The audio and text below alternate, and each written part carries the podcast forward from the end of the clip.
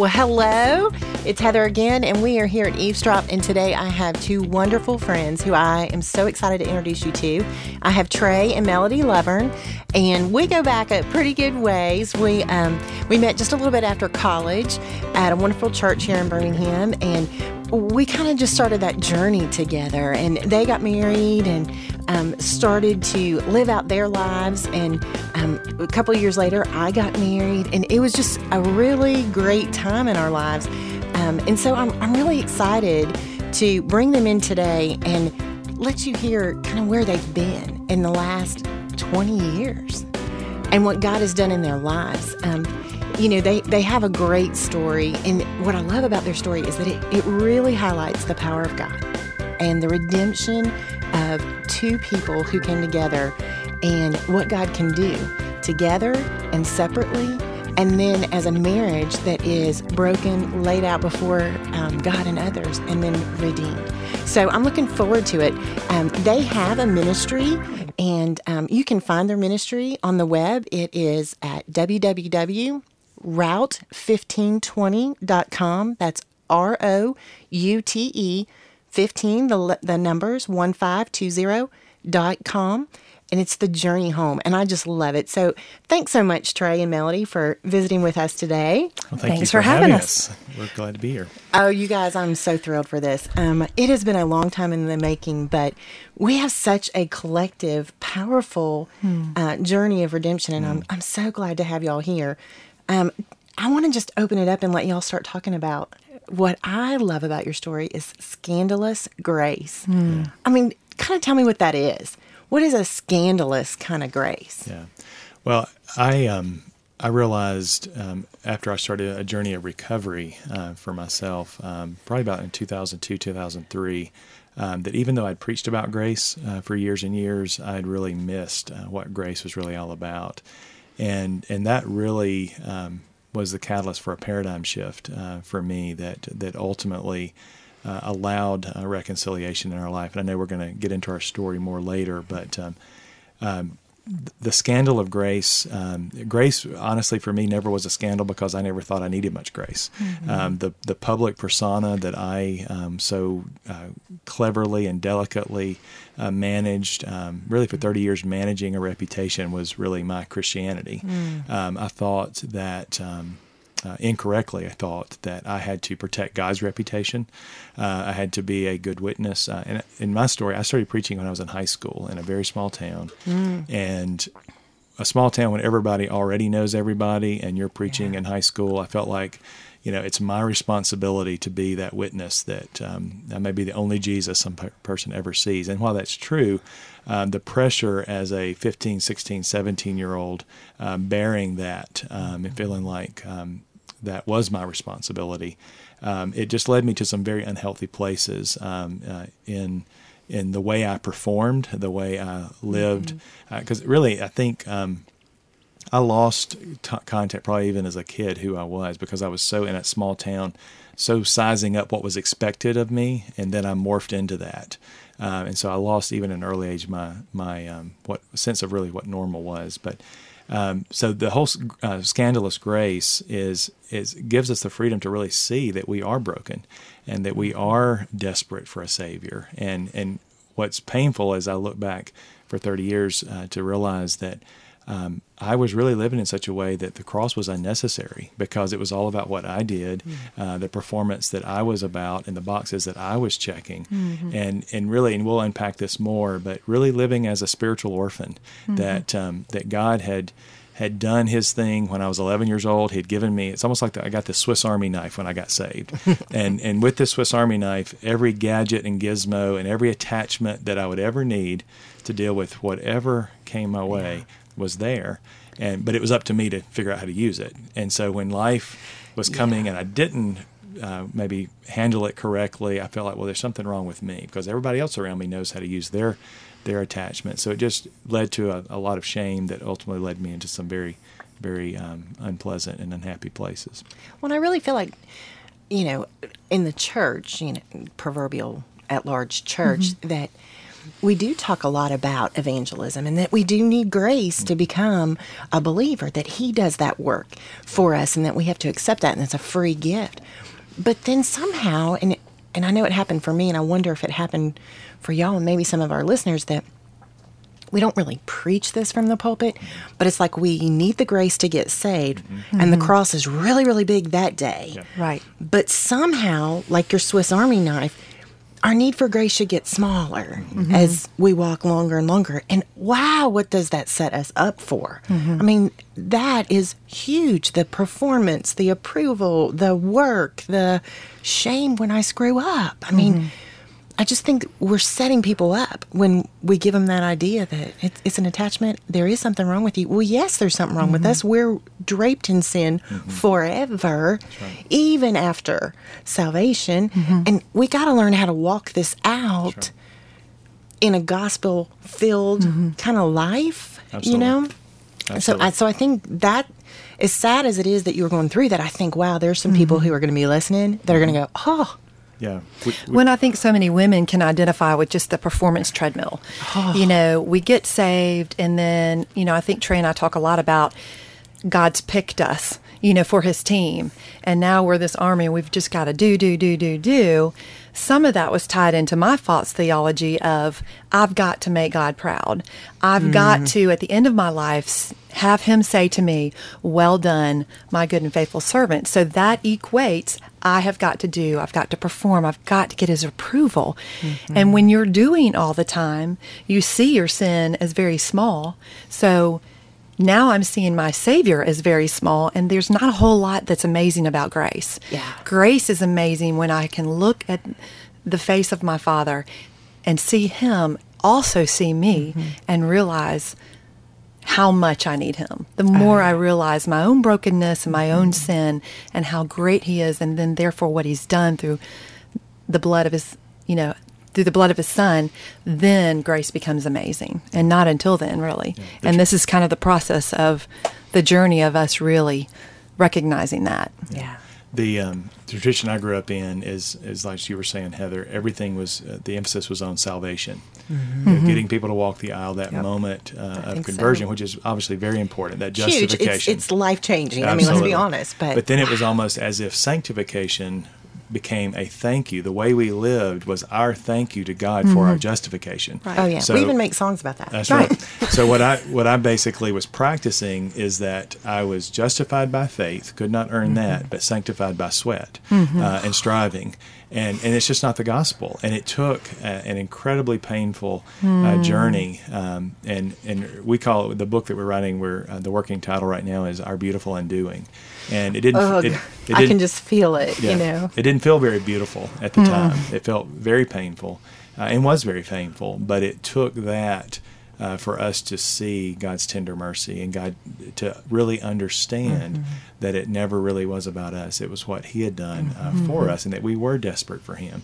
Yeah. Uh, and that we didn't have to have this paradigm of performance where where God is almost like we're in the the arena performing and God is an audience and every day now after our salvation it's uh, at the end of every day it's a thumbs up or thumbs down. And did, did I do good today daddy? And does he give me a thumbs up or did I not do well enough? But it's still we're left alone in that. It's up to us to muster the power uh, to to do that. It's it's us and our best and better choices. And and it's all we kind of dumb down the Christian life to just a series of behavior and behavior is important but I'd so focused on the behavior as a moralist that I'd missed what scandalous grace and my need for scandalous grace. Incidentally, uh, for any listeners at the website uh, that you gave, we do have a manifesto uh, on our ministry page Oh, that has a little two minute video that kind of unpacks um, scandalous grace. And each of those quotes in the front of that video are actually quotes from men in our and women in our um, in our ministry.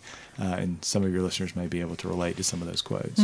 I just think that's really great because there's so many of us who, you know, we're in good churches. Everybody's got a good church and you feel really, really good there. Um, but we get into um, the gospel being presented the same way over and over and over. And I just love to hear it a different way, mm-hmm. you know, because it, it's not a new gospel. It's just there's that different tinge. Mm-hmm. And the church that y'all are a part of, I just absolutely love. I mm-hmm. love it, and I love your pastor and and his explanation of grace and this dance that you're in with God. It is just such a beautiful picture of how intimate God wants to be with us, and He's not distant, and He's not asking us to do something alone. We're to follow Him, and He's leading, and and it's just a beautiful thing. And so I, I do want us to go a little bit deeper on that moralist thing, but but I want you to continue to tell me a little bit more about like how did you pick Route fifteen twenty? Where did that come from? Because I, I bet there's a story behind that. There is. Um, Route 1520 comes from uh, the parable of the two sons in Luke 15. Oh, Uh, okay. Luke, Luke 1520 is um, the passage where the prodigal decides to come home. And, and we use that, um, that parable um, of Christ uh, as the backdrop. Really, it's the backdrop for our story, uh, but it's the backdrop for uh, most uh, everyone's story um, because we're we've discovered that we're rebelling in one or two ways. Uh, we can rebel by being very very good, as the elder brother was, or we can rebel by being very very bad. Um, and unfortunately, so many in the church we feel like we need it's an us versus them type thing, and so. Um, for most churches, for many churches, unfortunately, um, we define discipleship as turning prodigals into elder brothers, and and that is Ugh. and yeah, and that's unfortunately um, you know what's happening. But what we're about with our ministry, and and our ministry is is around addiction and specifically sex and pornography addiction, which is a big part of our story that you'll hear about in a, in a, in a bit. Um, but God, as only God can do, is taking that issue that is an epidemic uh, in our culture, and He's using that to expose the moralism and behavioralism that is so rampant in the church. And what we're seeing is men and women coming out of that desperate need for help with big sin that's messy and it's and it's just chaotic. But God is using that to lovingly introduce them to the real gospel. That definitely was our story. Our story of reconciliation is an elder brother and a prodigal uh, after divorce for six years, journeying alone to a deeper understanding of the Father's scandalous love toward them. And it was that discovery in our individual paths to that understanding that ultimately one day our, our paths crossed and we um, and we came back together. So that's that's ultimately where Route 1520 came from.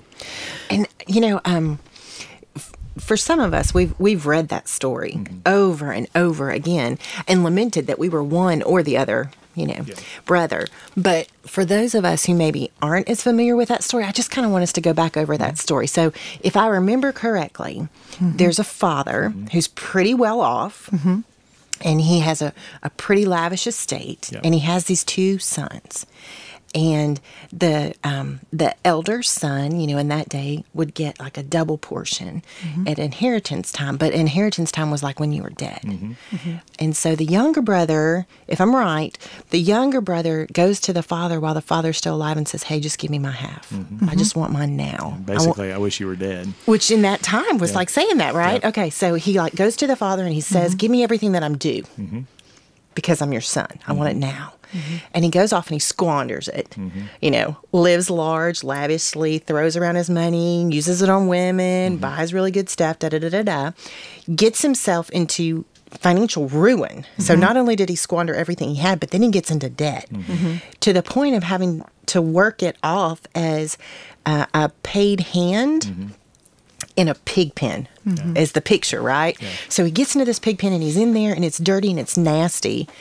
And I love what it says. It says, and he came to his senses and mm-hmm. realized that even the servants mm-hmm.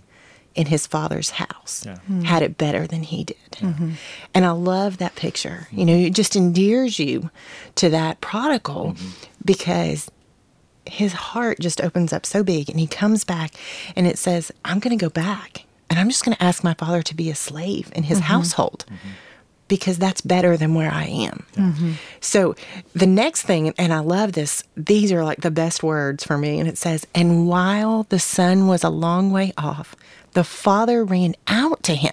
So it's like this picture of the dad on the front porch, you know, those huge mm-hmm. southern homes with those mm-hmm. great porches. I just picture that. I'm, I'm sure it's not right, but I just picture that and seeing his son at the end of the long driveway and he just runs out to him.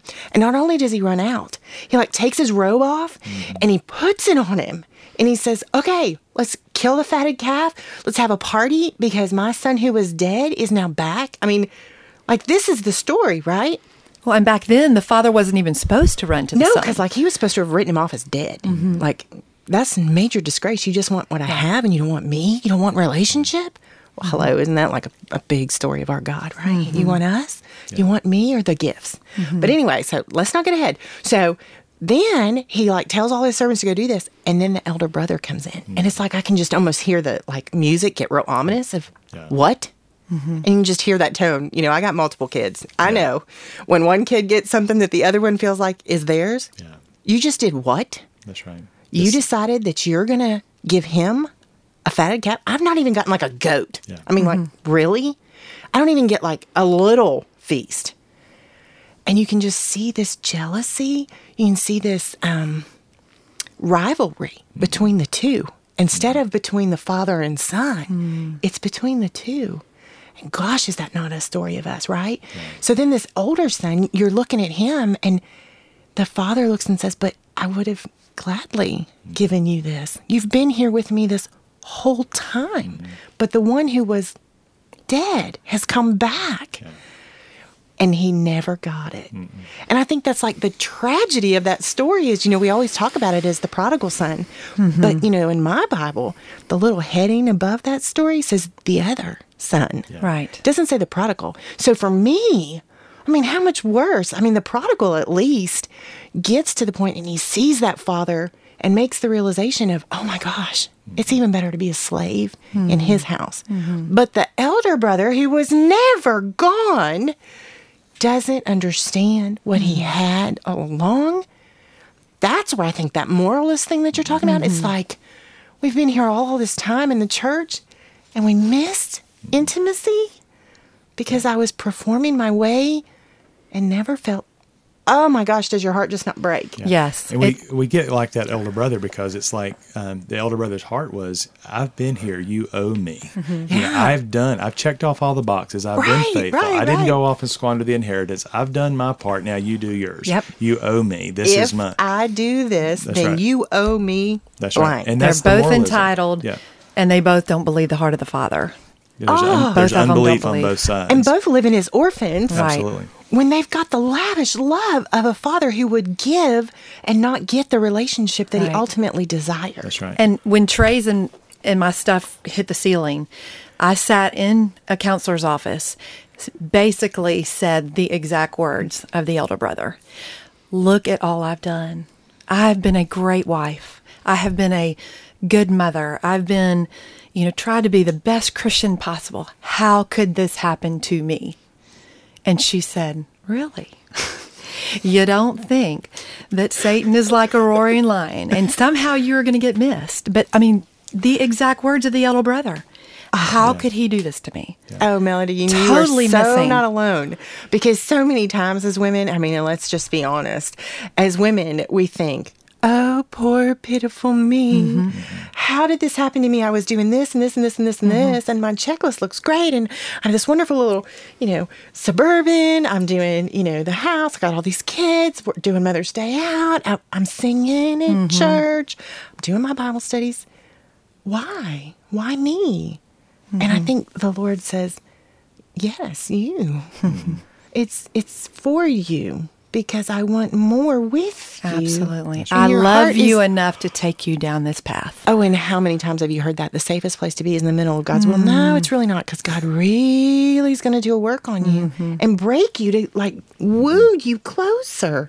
So I just, I love this picture you guys are mm-hmm. painting. So we've introduced scandalous grace, which is that father running out Mm-hmm. when you're still a long way off, which, gosh, I just love that. For mm-hmm. those of us who've ever strayed, let's just be mm-hmm. honest, the phrase, while you were a long way off, mm. is such hope. Well, think about that. With the view that we have of God in our moralistic paradigm is that it, that story would have read this way. And when he was a long way off, he crossed his arm and said, He's got a lot of explaining to do. and there would have been about a year at least for the mm-hmm. father to observe the prodigal's behavior because he had to make sure he was truly repentant. Oh, and I love that uh, word from the wrong person's mouth. That's right. exactly. So we've got so, so and and we're also uh, back to the whole scandalous grace. Yeah. We're very stingy with grace because we're afraid somebody's going to abuse grace, as if it's our if, if like if we give grace to somebody and they abuse it, it's back on us. and so we want to be very very stingy. Um, it's God's grace. God's grace. It's all about His grace, and that's where I had missed. I thought grace was salvation. Uh, and every one of our meetings every Monday night we read Titus 2, 11 through fifteen, and Titus two says that it's grace that saves but it's also grace that trains us to live godly lives. Yes. It's all His grace. It's oh. not grace to save us, and then it's up to us through sweat and discipline and striving now to get our act together.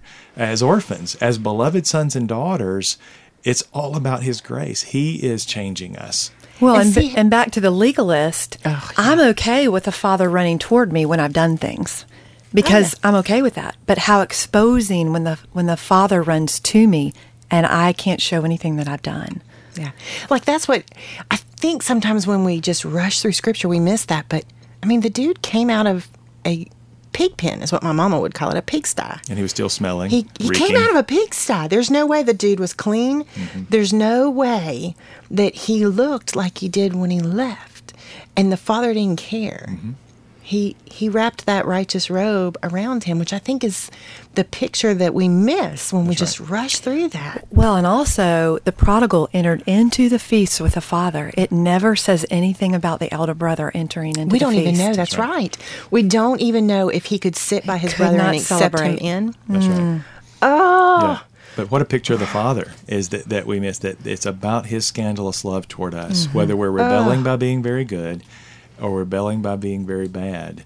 Both there, because it's not about what we've done.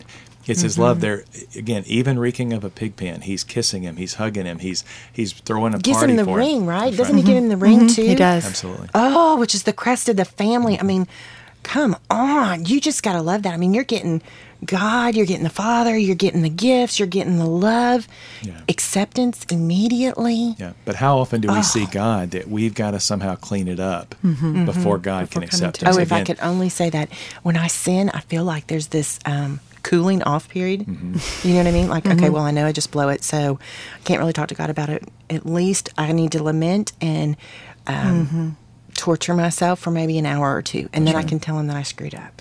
Well, and that was a part of my bad theology, uh, frankly. Um, I had heard all growing up that our sin separates us from God. And that is true of a non-believer. Um, our sin does separate. So I kind of had this picture, of this mountain of sin between me and God. Anytime I blew it, then then God was now removed. And then as an orphan, it was up to me to figure out again back to my Swiss Army knife. I had to figure out how to scale this mountain of sin because I desperately wanted to get to God, but I had to figure out how to go around it, through it, over it. But in the Mm-hmm. meantime, when the pain of life would come, and, and it happened to be in one of those moments that God was distant because of my sin, the only thing I was left with was my own coping mechanism. In my case, I was exposed to pornography when I was eight years old, and that was what I ran to Yeah. to numb the pain mm-hmm. and to and to feel better.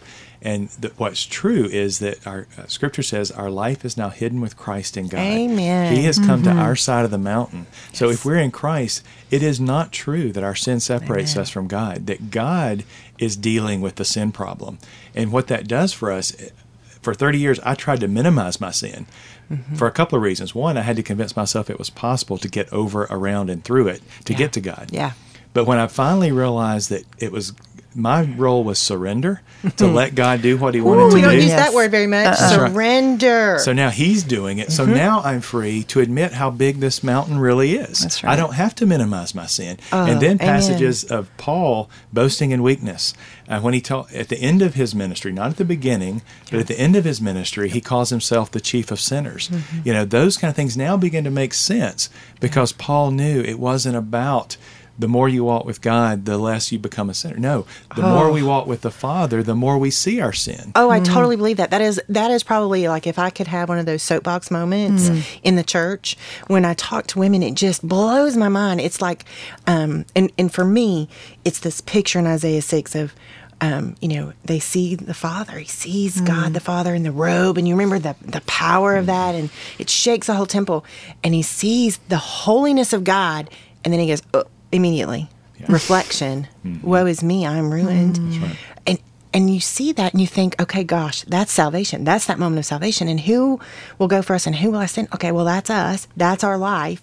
And then all of a sudden somehow that gets smaller. Mm-hmm. And i don't need grace as much. That's ridiculous. The more i learn about god the more the mirror should show me my right. sin That's right. and should show me my depravity and should show me my need for the cross. That's right. i mean hello i get into that whole moment of galatians the biggest rebuke in mm-hmm. all of the New Testament, where he says, You foolish Galatians, who's bewitched you before your very eyes was Christ out portrayed as publicly crucified? right. Just want to know one thing from you. After having started this by faith, do you think that you can fulfill this through your mm-hmm. works? Mm-hmm. That Yeah. was like the first eight years of my Christian walk was Yeah. thank you for salvation, tag team, I got it. That's right. I'll mm-hmm. take it from here. And because we thought that's our responsibility. And that is Yes. so not the picture of grace. That's like taking grace to get me to to eternal life, but then losing right. abundant life here and the picture of what I can show someone else so that they would want Christ. Right. Well, you mentioned Ugh. yeah, you mentioned our church, and one of the first things I heard um, our pastor say when I landed there, and this is when I landed at um, our church, uh, 2002. Um, it was so bad that my former pastor had called my current pastor, warning him that I was coming. Um, he's like, "You've got a real sinner uh, here," and, and frankly, I As believe opposed that. to the fake Yeah, ones that he's going to sit right. beside. Yeah. Well, and, and honestly, I believe that in my shame and the way I was beating myself, I really believe Oh, that. I love Yeah. that. But what what I began to hear though is we um, we need to preach the gospel to ourselves daily, and that at first I didn't really know how to handle that because again in my tradition the gospel was for lost people. I became a Christian when I was 11, so I didn't really at first understand what he was saying. How I today needed the gospel, but it was oh. because of this whole warped paradigm that I had that that I the more I see my sin, the more I need to remember and believe afresh the truth of the gospel that it's not about behavior. It's not about what I do or don't do. It's yeah. about believing. It's about my standing in Christ that Right. I am his beloved. Mm-hmm. He is already smiling. I spent 30 years desperately trying to make God smile. And every mm. time I didn't, I felt like I messed up. He's frowning, he's disappointed, he's distant. I would run to uh, the self fulfilling prophecy and it became a downward spiral. But now obedience flows out of his smile, that he is mm-hmm. smiling. And mm-hmm. because of that, as a result of that, now I live an obedient life. As I mean, when I don't, that there's there's repentance and there's now new appropriation of what happened there at the cross. That it was about what He had done for me. Well, and I think too, I had never, I had never really gotten my head around what I believe is how I behave, and so huge. what when whatever I run to for rescue or anything like that, I never equated unbelief to sin ever. So it kind Oh, of it kind of yes. separates there. And so now when I do run to those things and when the Holy Spirit reminds me of what I'm running to rescue instead of the Father, I don't have to self-loathe and beat myself up. I simply can repent, go back to believing who I am in Christ and whose I am, and then begin fighting to continue to believe the gospel, fighting to flesh it out. And so it it's almost like I think our pastor talks about the dance, the waltz, repent, oh, believe, and fight, repent, believe, and fight. And that's really where I mm-hmm. live. You know, reminding myself that I'm his beloved and being able to believe that and fight well. I just I think that is such a beautiful picture, and um, also in the, the time that I was struggling um, in my first marriage, and and really trying to learn about preaching the gospel to myself Yes. daily as a Christ follower. Um, like Tray was saying, you, you don't just need the gospel for Right. salvation. Right. There is no hope in having an intimacy, a walk with God, a dance. Right. Um, like your pastor talks about, and I just love that picture. I'm telling you, it is so mm. powerful.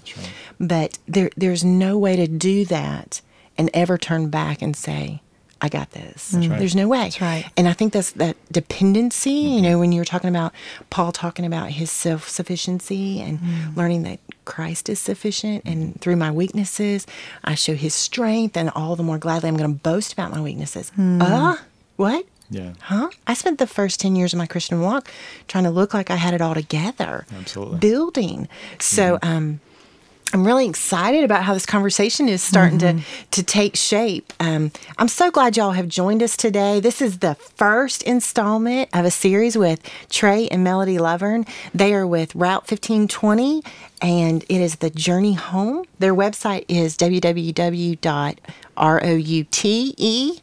1520.com. And um, this has been an interesting talk about scandalous love, scandalous grace, preaching the gospel to yourself every day as a believer, um, introducing this concept of sin being like a mountain in a believer's life that how do we traverse that? Is it God coming through the mountain? Um, is he removing the mountain? How's he do it? So I'm really looking forward to this next segment. Um, I really do. I want y'all to get into um, your story in this next segment and really talk about, you know, separately, together as a married couple, what was going on? Unbelief. Uh, we've heard Tray allude to a little bit about um, coping mechanisms and looking at pornography and an addiction to that and what that could look like. And um, I, I know people, they kind of in the church whisper the word porn. Yeah. You know, it's almost like prison. You know, Yeah, yeah. but um, I really think this is one of those words we need to take it out of the dark, Yeah. and we need to put it right into the light because Satan doesn't want that. He doesn't want the power of God's revealing redemption on this because porn is no different than anything else. It could be food, Right. it could be shopping therapy. Yes. It could be getting your nails done. Right. Sin is sin when it's something that we go after instead of running to God. Yeah. Mm-hmm. So I'm really looking forward to seeing how God um, allowed a coping mechanism to take hold as a stronghold in your life and, and what He's done through it. So, um, y'all come back and join me again. um, you. It has been my pleasure to have Tray and Melody, and, and I hope you've um, gotten some hope out of this. This is our God, y'all. He really does want to walk through this dance of life um, that is repentance and believing and fighting for what He's given us and not letting it be stolen from us or destroyed um, or tainted and thrown into a corner by our enemy. Um, so come back next week, and I hope you guys um, get some hope out of this from Tray and Melody Lovvorn at Route1520.com. Thanks. Thanks for having us.